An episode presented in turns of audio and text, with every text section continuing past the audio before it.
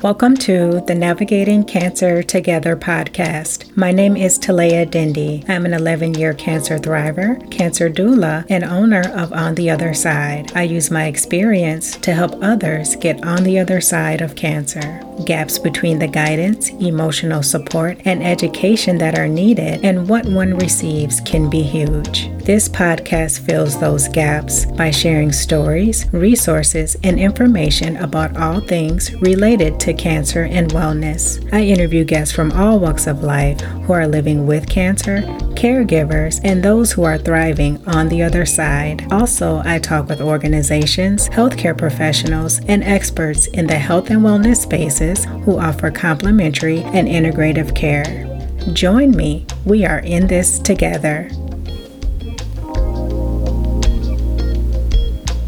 Disclaimer The purpose of this podcast is to educate and to inform. The podcast is provided on the understanding that it does not constitute medical or other professional advice or services. It is not a substitute for professional care by a doctor or other qualified medical professionals and is not intended for the use in the diagnosis or treatment of individual conditions. Guests who speak in a podcast express their own opinions, experience, and conclusions. Neither Talea Dendi, Navigating Cancer Together, On the Other Side LLC, nor any of its affiliates endorses, supports, or opposes any treatment option or other matter discussed in a podcast. The mention of any product, service, organization, activity, or therapy on a podcast should not be construed as an endorsement. Hello, everyone. This is Talea Dindy from On the Other Side Life, and you're listening to the Navigating Cancer Together podcast, the show that has something for everyone facing cancer.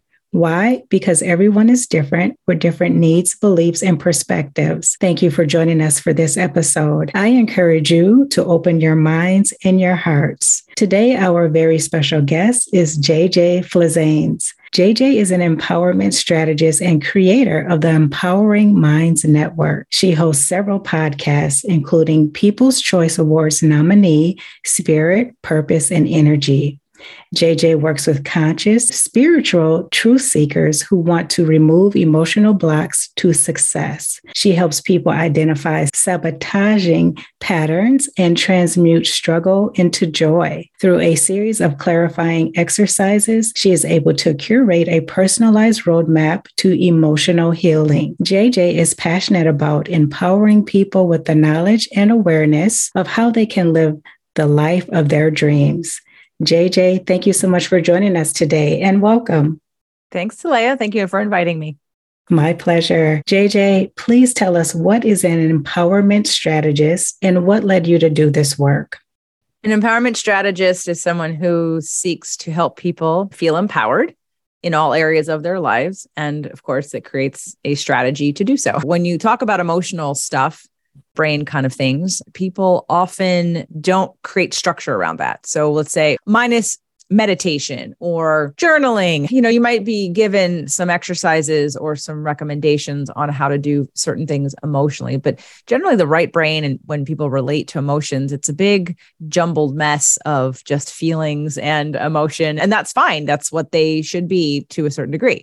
It is energy and we need to express that energy because if we repress the energy, it creates disease. But at the same time, when we swirl in the emotion and we don't have a plan, we don't understand why we're there or how to get out of it or what we really need, then we stay stuck in that. People are divided into two groups. There's more than two groups. So I'm going to just simplify right now that we have sort of left brain dominant group who thinks about everything, but are afraid of their emotions, afraid of letting go of control, afraid of letting go of their ego. And I don't mean that in a kind of a cocky kind of way. I mean, like your identity, who you are, why you're here, what you're about. People feel very attached, especially if they like their ego. They're very attached to that and they don't want to let that go and they don't want to feel out of control. So when you're in the left brain category, you have a hard time letting your emotions exist. It's all about repression and control and even like high vibing it away.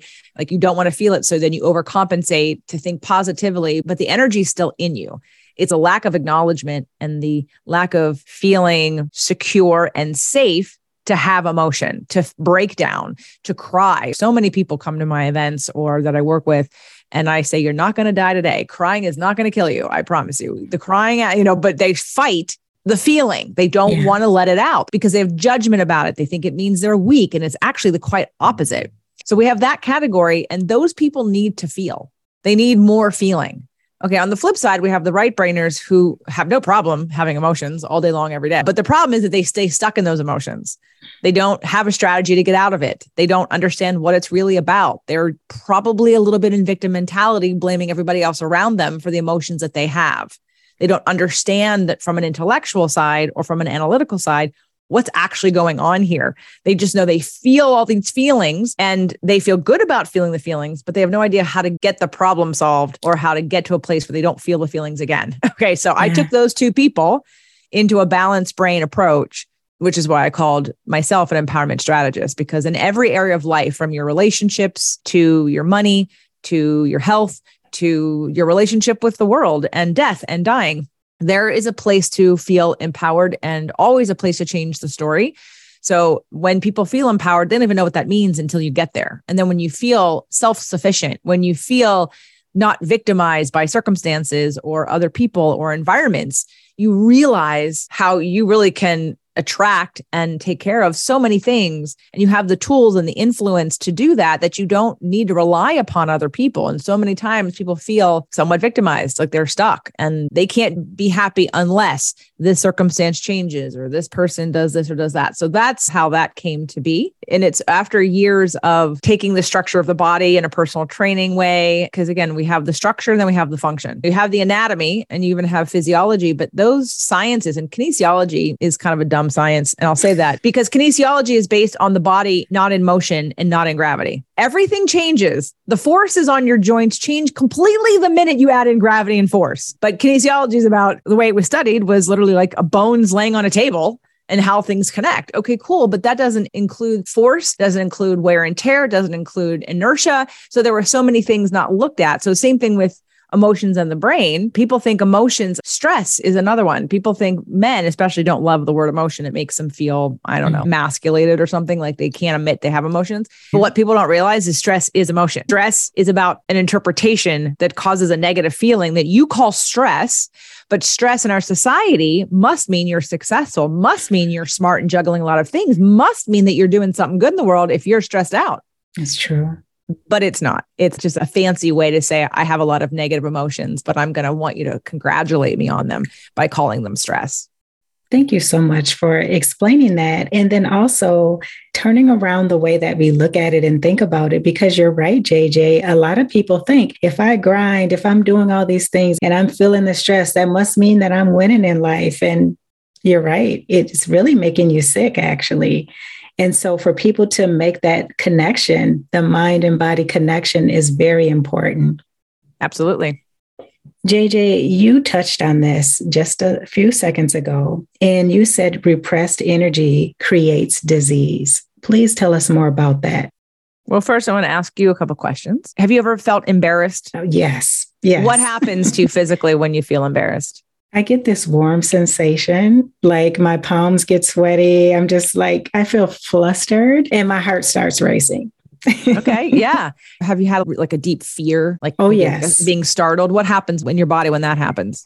Oh, well, of course, you kind of jump. And then it's just like it happens so fast, and my brain just starts really trying to process things really quickly. It's almost like a feeling of fight or flight yeah and maybe things like seize up how about if you are nervous about something mm-hmm. you're, you're really you're good, about to do something really big go on stage in front of a lot of people or say something for the first time what happens when you're nervous heart starts racing. Sometimes breathing gets quicker or more shallow, I should say. Again, sweaty palms.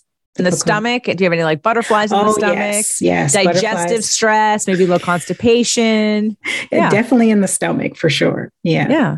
So these are physical manifestations of an emotion. So if you carry around feeling self hatred or anger for a long period of time, what do you think happens there? Because it's energy. feel that. And, yeah. and this is where there will always be a physical manifestation of an emotion if it doesn't get released. Because it's like taking in air, it's like taking in a big deep breath and not letting it out.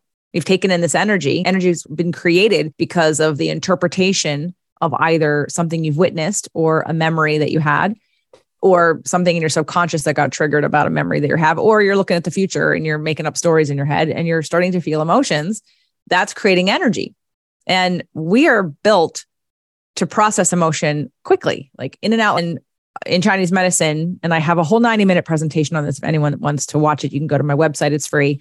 It's how emotions heal disease or create and heal or heal disease. And in Chinese medicine, each one of your organs represents an energy center for an emotion. So, for instance, lungs are grief, the liver is anger, your spleen is worry, your heart is joy. And when we understand, and then the kidneys are fear. So, when we have in Chinese medicine, they don't acknowledge a tumor. There is no cancer in Chinese medicine. What we have is stagnant energy that's still your body, not something outside of you. It's literally your body reacting to your body, whether it be that cells are killing other cells or cells are coming together and creating a tumor. Chinese medicine doesn't acknowledge that. They just see stuck energy because they work on the meridians and the energetic flow of all of your organs and your whole entire body system. So if that's what it is, and we're looking at stagnant energy, then we can look at and we can identify based on both the meridians and this application of emotion in different organs in Chinese medicine and chakras. We can look at the chakras. If you have lower jiao, which is your second chakra, your sacral chakra, your sexual energy, your power center, your creativity, if you have any cancers there or lower back pain, we're looking at a lot of repressed anger and emotion because that power center and that could be from a, a many different things people often get bronchitis after someone in their loved one has died why? Because they have all this grief, this unprocessed grief. It's why Christopher Reeve's wife died of lung cancer. She mm-hmm. didn't smoke. She had years and years of unprocessed grief. And not that she was ever necessarily going to survive that because she went from where he was to her taking care of him and then probably really mourning for her own life and that whole thing. She didn't smoke, but she yeah. got lung cancer. So this is where emotion literally is our life force and our chi is our life force and it's all connected. And to me, cancer is a wake up call. You have an opportunity to listen to the call of what it's asking you to do, which is usually change your life about 180 degrees. Yes. and if you're not willing to do that, you may continue to get more messages or reoccurrences that say, Nope, you're not there yet. Nope, you're not there yet. The body will tell you, you just have to be listening. So mm-hmm. that is where our emotions are where it starts. The repression or holding on to emotions is where it gets stuck. And then the body will give you signals. And if you're not paying attention, the signals will get bigger and bigger until it's so big you can't ignore it any longer. Thank you so much for explaining that so well. I think there's still a lot of work to be done in health where they're making the connection between the mind and the body, emotions, including all of those things, and getting to the root cause. JJ, generally you believe that cancer is connected to a person giving up on an energetic or soul level. Please tell us more about that. Again, it's a wake up call. It can be looked at a couple different ways. It has been said by uh, many of the physicians that I work with, especially Dr. Nasha Winters, that cancer is the ultimate disconnect. When I have worked with people in the past or currently with cancer patients, I have to assess quickly, and I'm not here to do that. Some people mm-hmm. manifest cancer because they're done. They're done. They're ready. Yeah. They want to go. And maybe they're not conscious of that. They're just so overwhelmed and feeling what's it worth anyway? You know, I've tried and it's not working and they're just ready. They're ready to go. And so this is their way out. But some people don't realize that that's necessarily their belief, like they say, because they're trying to stay alive for other people in their lives. It doesn't mean that they can't turn that around, but ultimately, someone has to want to be here. They have to want to feel that they have some kind of purpose. And in this disconnection that cancer is from your body, they have to be committed to reconnecting, which means you have to be committed to feeling and you have to be committed to being uncomfortable to learn something new and to allow the things you've been holding on to to be released. And I know a lot of people I've had to over the years differentiate and I also did it to tell people like, well, how we're different. I don't really work with people that don't listen to my podcast. So by the time they come to me, they're ready and I don't have to do anything because they know what I offer. They know what I'm about. They feel me, they resonate with me, and they're ready for the path. I hmm. don't really try to work with people that don't know me because I have to tell you who I am and what I do. And I don't really have time for that. That's why I have a podcast. And now that's why I have a network because I have tons of free information that you can binge on for a long time and get a lot of great tools that you don't even need me for a while. Yeah. It's when you get to the stuck place of, okay, I've done all this and I'm about as far as I can take me. Here's where I need more help because I can't see what I can't see. But I created a talk called The Three Reasons Why Talk Therapy is Ineffective. That is also on my website and it is also free for anyone that wants to watch that 90 minute presentation. But when it comes to, you know, it's because people don't necessarily, and some people do love therapy. And again, no disrespect to the therapists that are out there that are using a ton of different tools and really get in there and do all kinds of different amazing work but I've heard and experienced, doesn't mean everybody is, but I've heard and experienced a lot of therapists that just ask you how you feel, mm-hmm. keep you mm-hmm. stuck in your story. Yeah. And there's never three years, five years, seven years later, you're not that much better. And that's not what I do. And men, especially, don't necessarily love therapy. Why? Because you go and you talk about what's going on with you right now and you have a problem. And then, or if you're in a couple situation, maybe there's some resistance. And then maybe around the 35, 40 minute mark, oh, now we're starting to get somewhere. 10 minutes later, your session's over and you walk out feeling crappy thinking why did i come here? What this did not feel good. And nobody wants to not feel good. But the that's point is if you understand that you have to feel it to heal it but you don't have to sit in it. That's the mm-hmm. difference between coaching and therapy for me is that when you come into a coaching situation especially with me or one of my strategists we'll identify the problem in the beginning. There may be a need for an emotional release somewhere in the middle, but I promise by the time we're done, you are feeling better than you did when you walked in. Hopeful, empowered, and lighter. That is what therapy should be, in my opinion, but it's often not. And people right. think, I don't want to talk about these past things that have happened to me. A, because I don't want to do it for five years. B, because I don't want to sit in this emotion and I don't want to feel these feelings again. And I'm not suggesting that you have to sit in it or feel it for long periods of time, but you do have to go through it. So, how I usually work with people is I have a course called The Roadmap to Emotional Healing. I have made it so that the doctors that I work with that refer to me I want their people to do the course first to pre qualify if we're a match, but they can also get a lot of the tools without me yes. doing this course on their own. And we look at, from a diagnostic situation, we look at your core wounds because if we don't go back and at least identify them. So, this one exercise takes about an hour to do but it literally shortcuts a couple of years of therapy because I don't need to hear every story about everything. It really dials it into a very specific list of questions and answers that can identify your core wounds, the way you react emotionally, and then how you react. What do you do? And then we get to look at that, make a map basically of your triggers. I had somebody come recently who wanted to do my three month beta program. And she said, oh, I think I need more than three months. And after hearing her story, I said, I agree. I think you need the six month. And then she said, I've spent so much money on self care and I've spent $200,000 up till now and I did Dr. Joe Dispenza's work and I've done blah, blah, blah, the work, work, work. Yeah, but I still don't know why I do this and why I feel this way and why this keeps happening. And I went, oh, you'll never say that again. My program will tell you, you'll never not know again why you reacted that way, why you feel that way, why that keeps happening. You will have all of those answers. Now, will you be healed by the end of it? Maybe not, but you'll never once again say, I don't know why this happens. I don't know why I feel that way. I don't know why I keep doing this. You'll know all those answers. JJ, for the people out there who may not be familiar, please explain what core wounds are.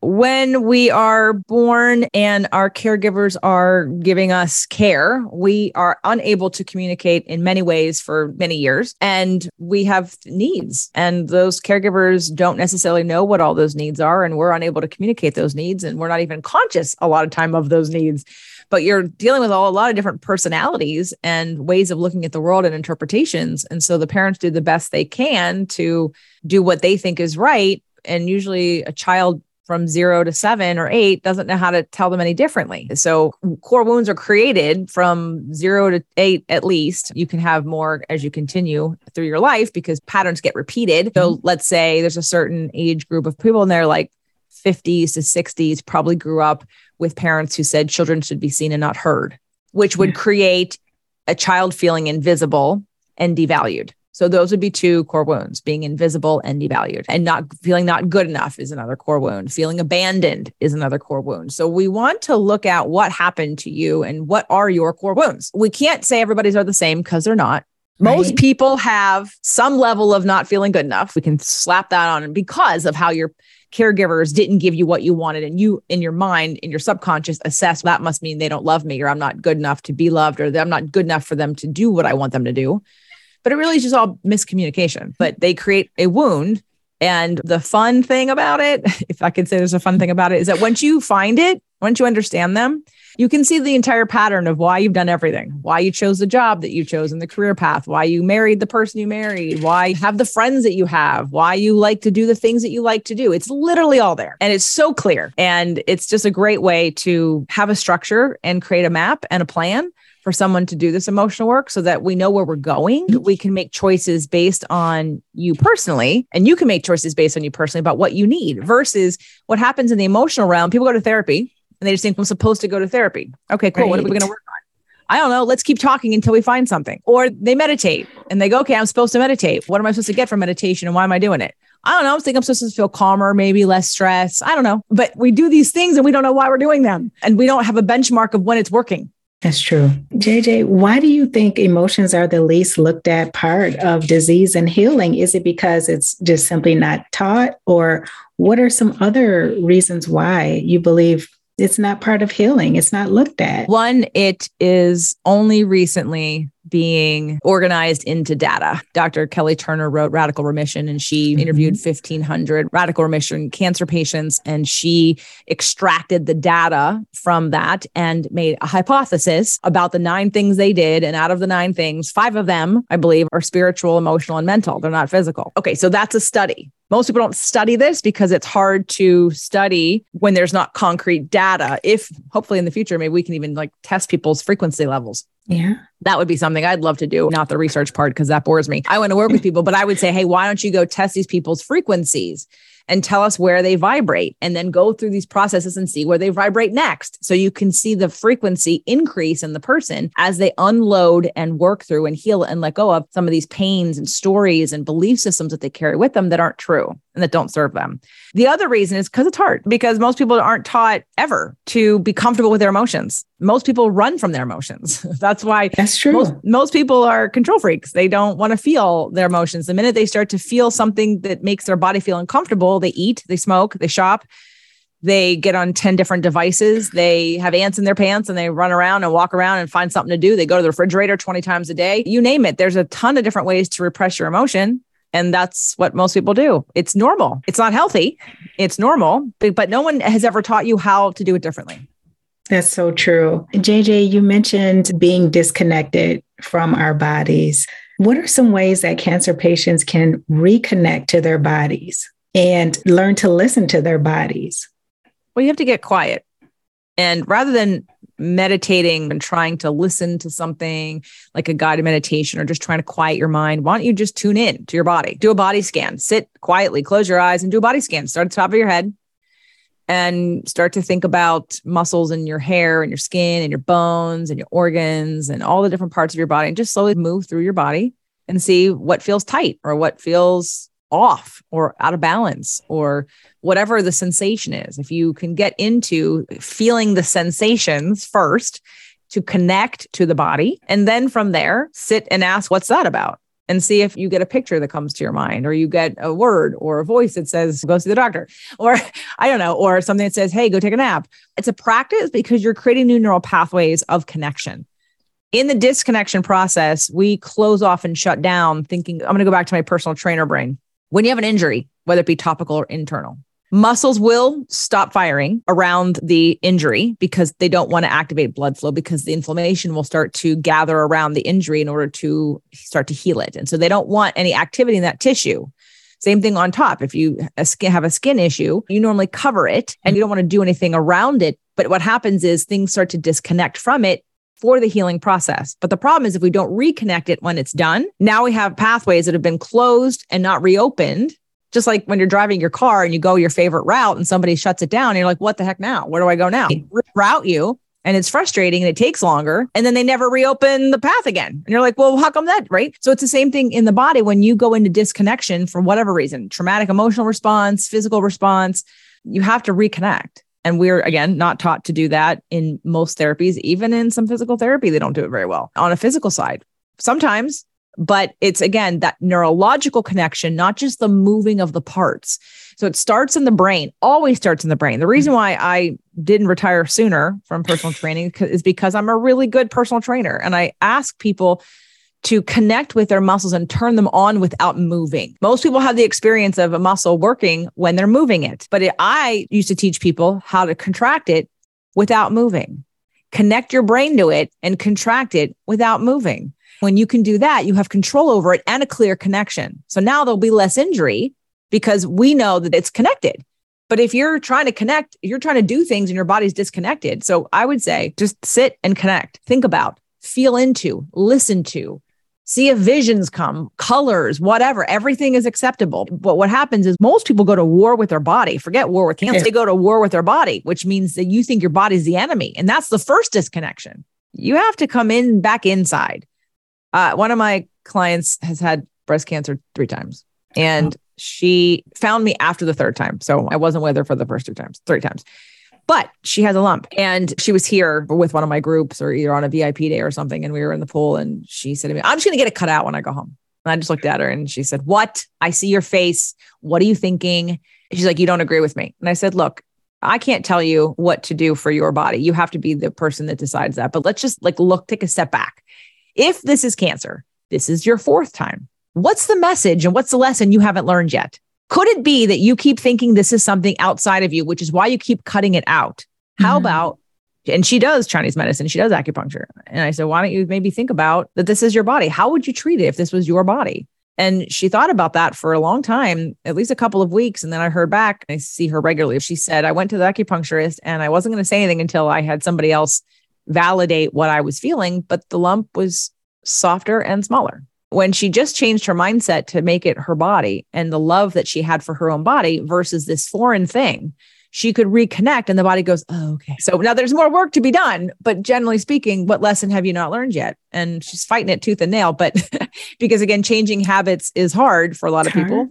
And you're afraid. And that's why people don't do this Talea's because they don't know that they're up for it. Yeah. And they also don't understand how good it feels on the other side. They don't know what the freedom, the confidence, the security, the trust, the flow, the ease. They don't know what it's like on the other side because they're not living it. So all they keep thinking is more struggle. But it's like, no, struggle through it or whatever, however you want to phrase that, to get to the relief on the other side. In today's society, we want things fast, quick, and easy, but healing is not that. When you really heal, it takes time, it takes effort, and you have to show up and do the work as well. Create that space for your body to do that in a good environment, get your mind in the game, but it takes time. And I think, like you said, a lot of people don't want to commit that time and effort into it. And for some people, could be scary. Absolutely. But I just had this thought that I wanted to share. If I was to say to you, and whether you have been, want to be, don't want to be, whatever, that's not the question. Just pretend along with me that you're somebody who might want to get pregnant. If I said to you or is pregnant, let's say you, you're pregnant, and I say, okay, we have this new fun method where you're going to give birth tomorrow. I'm going to give you all these drugs and I'm going to put you through this process, this machine, and you're going to give birth tomorrow. Do you think you'd do it? No. Why? It just sounds risky. And it's like, I don't know what to expect. And that's not natural. exactly. Exactly. That's not natural. Yeah. So why would anybody think that healing, that something that took years and years to build up, that your terrain was so out of balance that one, that you're going to have some kind of quick fix that's going to erase your entire life experience and relationship to all of how you interpret life? Right. Yeah. The quick fix is the addiction everybody has to keep their emotions repressed. That's the addiction piece. That's the quick fix people think they have. It's the pill, it's the antidepressants. Well, there are some things that can help you, but it won't still, it, none of it's going to be a quick fix. Even I've been diving into the world of, of psilocybin and psychedelics because of their uh-huh. power to open up parts of your right brain. But even that's not a quick fix. Even the people that have a huge experience that release the fear of death and outlive their diagnosis, it still doesn't teach you how to be present in this 3D world with the old stories. Some of them will be yes. wiped away, some of them will be wiped away, but they all won't be. And so there is a little, again, there's the balance of both sides of the brain that need to be activated for true healing to happen. It's not just an idea, it's an integration of the feeling of the idea. And it's not just an experience or overwhelming flooding of the right brain, which is amazing and can be transformational one time. But still, we want to come back to a place of understanding who I am in this world and what I believe, because those belief systems create your interpretations, therefore your emotions, and therefore your life experience.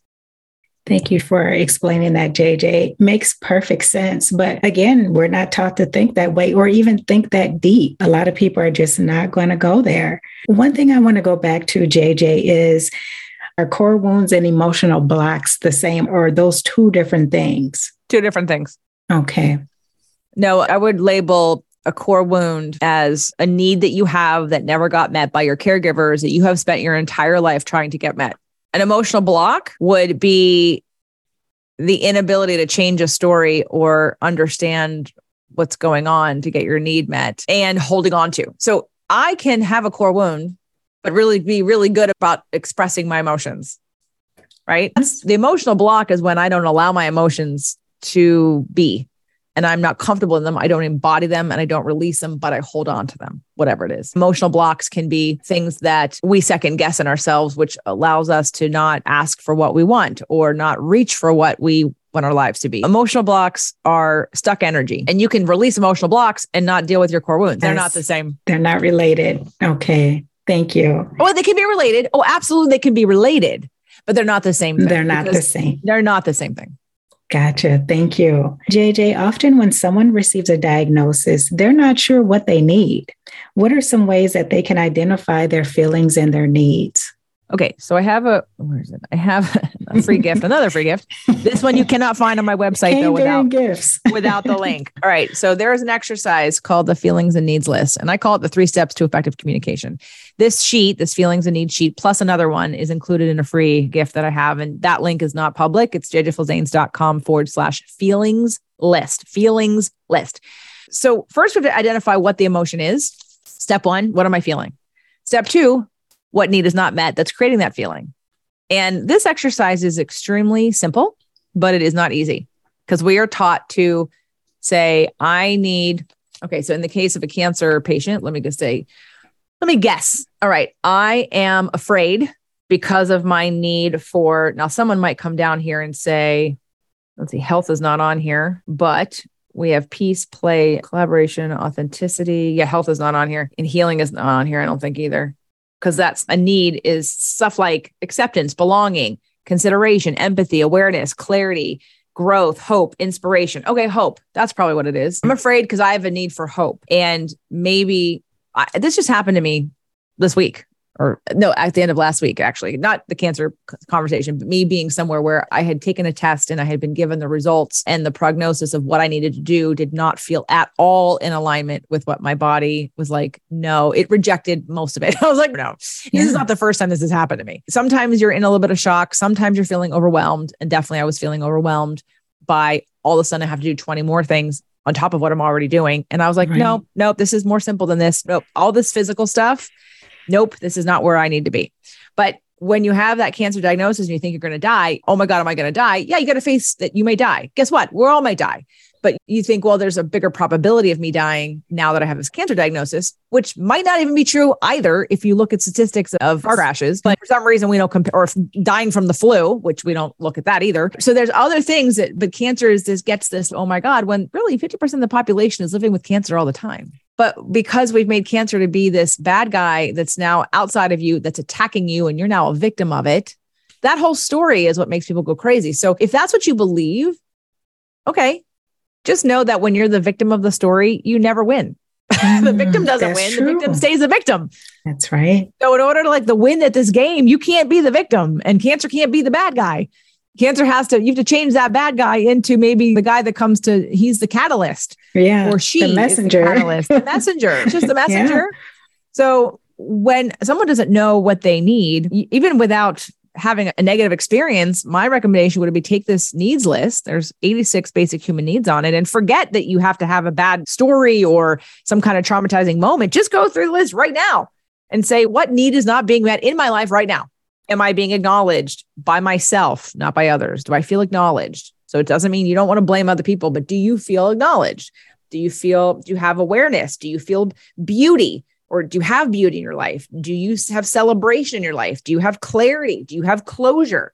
And if you go through the list and circle half of them, then tackling one at a time and starting to get these needs met for yourself is going to put a little bit more back into you, be mm-hmm. investing into you that you're going to fill your cup with all these good feelings, which helps your body heal. So when you have cancer or anything, I know this is a cancer podcast, but it could be really any diagnosis, anything, which, yeah. which makes somebody nervous because you trust a doctor. And I have a couple different stories about my own time with a doctor who wanted me to do one procedure and have surgery. And I was like, no. And I went through three different, four different doctor appointments, all of which told me to have surgery. And at the time, when I got to the third one, even though it didn't resonate.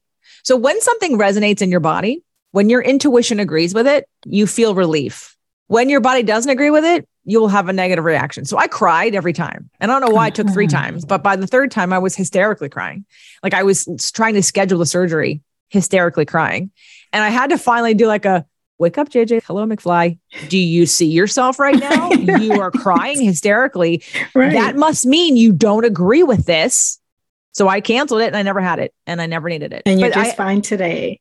Oh yeah. I yeah. had a different procedure, but it wasn't surgery. And it wasn't even the last person that I worked with. She wanted to do something different than I suggested. And I said no. Anyway, and she's the expert. She's the and I said no. And my partner was like, Oh my God, are you gonna die? I'm like, I'm not gonna die. And then the second doctor said, You make me nervous. And I said, Why? Oh, because this bad thing could happen. I said, and this good thing could happen too, right? She said, Yep. Right. I go, that's what's gonna happen. And that's what happened. But you have to trust that your body will tell you. And I waited until my body told me. In fact, what I ended up doing, the procedure I ended up doing, two years when I first started this path, this one procedure was told, no, no, no, this is dangerous. Don't do it. My body said to me, go check it again. Two years later, go check it again. Now the science says the opposite. Oh, yeah, this is great. Go ahead and do it. It's perfectly safe. You got an alignment with your body. Yeah. Yeah. You have to know that your body is where most of your subconscious is, and it will talk to you every day. It will tell you everything if you're listening. So start to reconnect and start to uncover where you're not paying attention, where you're not loving yourself, where you're abandoning yourself, where you're treating yourself as you're invisible, where you're not telling yourself you're not good enough. Because and that's the only way to heal a core wound is to give those things to yourself. And by taking the action that scares you and doing the opposite of what you normally do. Yeah your story that you just shared, it really confirms the importance of not making those decisions quickly. Give yourself time to take it all in. And like you said, check in and see how your body's feeling. You don't have to always make those tough health decisions right in the moment. Right. No, in fact, you shouldn't because you're out of alignment. And let's just make basic quantum physics, law of attraction comparison here. Your intuition talks to you when you're in alignment not when you're out of alignment. So when you're disconnected and you're in fear and you're in reaction, you're literally always creating. So what the value of meditation is being able to come back to neutral, is to be able to stop negative momentum and come back to neutral. And if you just do that, then your body naturally wants to be well and naturally wants to have positive momentum. It's your thoughts that create the negative. So if you've gotten a diagnosis and now you're literally traumatized, you're completely out of alignment, you're in fight or flight, do not make any decisions from that place because they literally are not connected to you. You do not know, which is again why I'd go to the doctor. They'd have the conversation. Nope, you have to have surgery. And then I get so frustrated and I cry. That's why when I was making the appointment, I thought, this is ridiculous. Why did it take me three times to get this? This is very clear, JJ. So then, but you go be in alignment, you get in your body. And then from there, even if it's to have surgery, that will feel good to you if that's the right decision. But you can't make it from being out of alignment. You can't make it from being in a negative momentum. You have to be in a positive momentum or at least neutral. Yeah. At least neutral. Yeah. Come to meditation, be in meditation, really feel grounded, and then ask your body, do you want this? Will this be helpful? Do muscle testing, learn how to muscle test and see what that says any of your podcast or free information, do you get people started with muscle testing and being able to control their muscles without moving and things like that? Not for free. Okay. Gotcha. I mean, muscles without moving. Yes, there's a video on my YouTube, which is jjflizanes.tv. There is a video there in the Fit to Love Movement Mondays playlist that talks about how to it might be mind body connection or something to that degree it's me standing up with my toe pointed anyway with a red jacket on anyway but that that definitely that is on there somewhere because that was a huge part of exercise and how i'm different as a trainer and what i was trying to teach people as a trainer so that exercise is on there about connecting to your muscles and that's a good place to start because if you can connect to your muscles then by default, you're going to start to connect to what they feel like and then what's underneath that. So I think that would be a good plan. In terms of muscle testing, nothing in the free stuff. Sorry. Gotcha. That's okay. You're giving away a lot of good stuff. So that's perfectly fine. JJ, as I mentioned, you have several podcasts. Please tell the audience a bit about spirit, purpose, and energy, as well as the nutrition and alternative medicine. What kind of information can they get from listening to your podcast? So, Fit to Love is where I started, and it was a six day a week show. And it was Monday, Tuesday, Wednesday, Thursday, Friday, Saturday. And each wow. day had a different theme. The theme on Mondays was Movement Mondays, and that was a video. Tasty Tuesdays was a video on easy paleo, gluten, and dairy free cooking. Easy. That's the whole point. It was easy, healthy cooking. Then Wednesday was alternative medicine and things like that, nutrition. Thursdays was about the mindset and the psychology piece. And Fridays was about spirituality, law of attraction, astrology, intuition, meditation, soul levels. And my Saturday was my relationship and sexuality day. All right. So I had the show for two years. I created about 350 episodes in about 18 months. Wow. And decided that I am too specific about all of these things, like the keywords that I would use for them, do not align under one umbrella. That no one's going to know under Fit to Love that I'm talking about law of attraction. No one's going to know that I'm talking about meditation or spirituality under that umbrella. No one's going to know that I'm talking about the metabolic approach to cancer or radical remission under Fit to Love. So I needed to take and to separate these six days a week into six new shows. So I repurposed a lot of the content originally from Fit to Love, and then I put sort of new content on them. Right now, five of my 12 shows have the same exact content. So if you come onto the podcast right now, most of the time, 99% of the time, if it's an episode that I'm airing on spirit, purpose, and energy, it's also on nutritional alternative medicine. Now, that is not always. If you go back in the whole book to the beginning, they're different because I originally was taking what I already had and collecting them and putting them on one show. So the first 30, 20 to 30 episodes on each of those shows might be different. But at one point after I did that, I thought, well, I have this new episode. Why not put it everywhere? So now I put it everywhere and I don't do completely new content for those five shows. So if you start at the beginning of, of spirit purpose energy it will be very different than starting mm-hmm. at the beginning of nutritional alternative medicine. But once you get past the first 30 episodes everything moving forward is going to be the same. Wonderful. I'm assuming that they can be found on any podcast player platform? Yes. If you use apple everything not everything but a lot of what i have is organized under the empowering minds network so if you type in Empowering Minds Network, all the shows will come up. You can type in my name, JJ Flizanes, F L I Z A N E S. Also, they'll come up that way.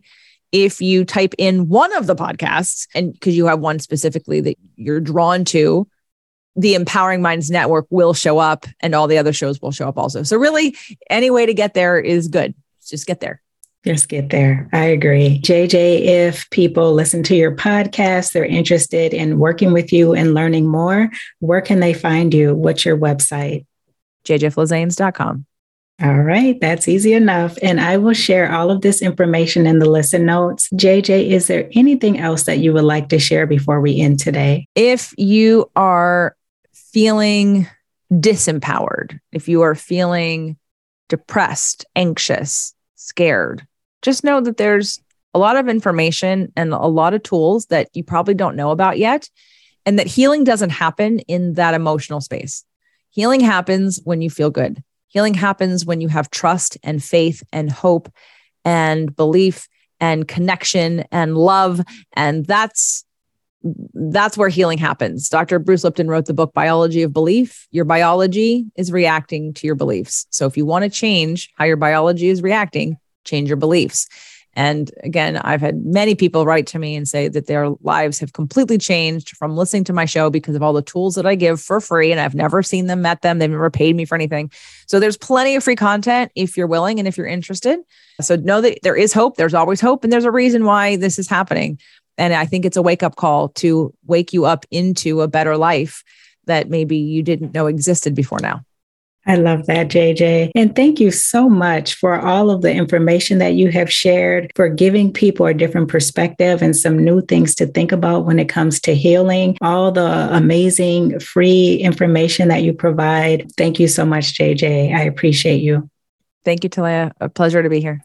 Thank you. Before we end today, I would like to give a shout out to the listeners. Thank you so much for joining us. If you enjoyed this episode, please share, follow, or subscribe so that you can easily find my podcast and listen again. That is it for this Wednesday. And until next time, let's keep navigating cancer together. Take care.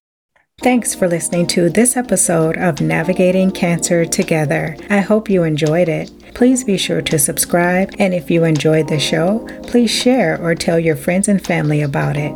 For notes from the show and previous episodes, visit ontheotherside.life and check out the podcast section. I would love it if you joined us for the next episode. Talk to you soon.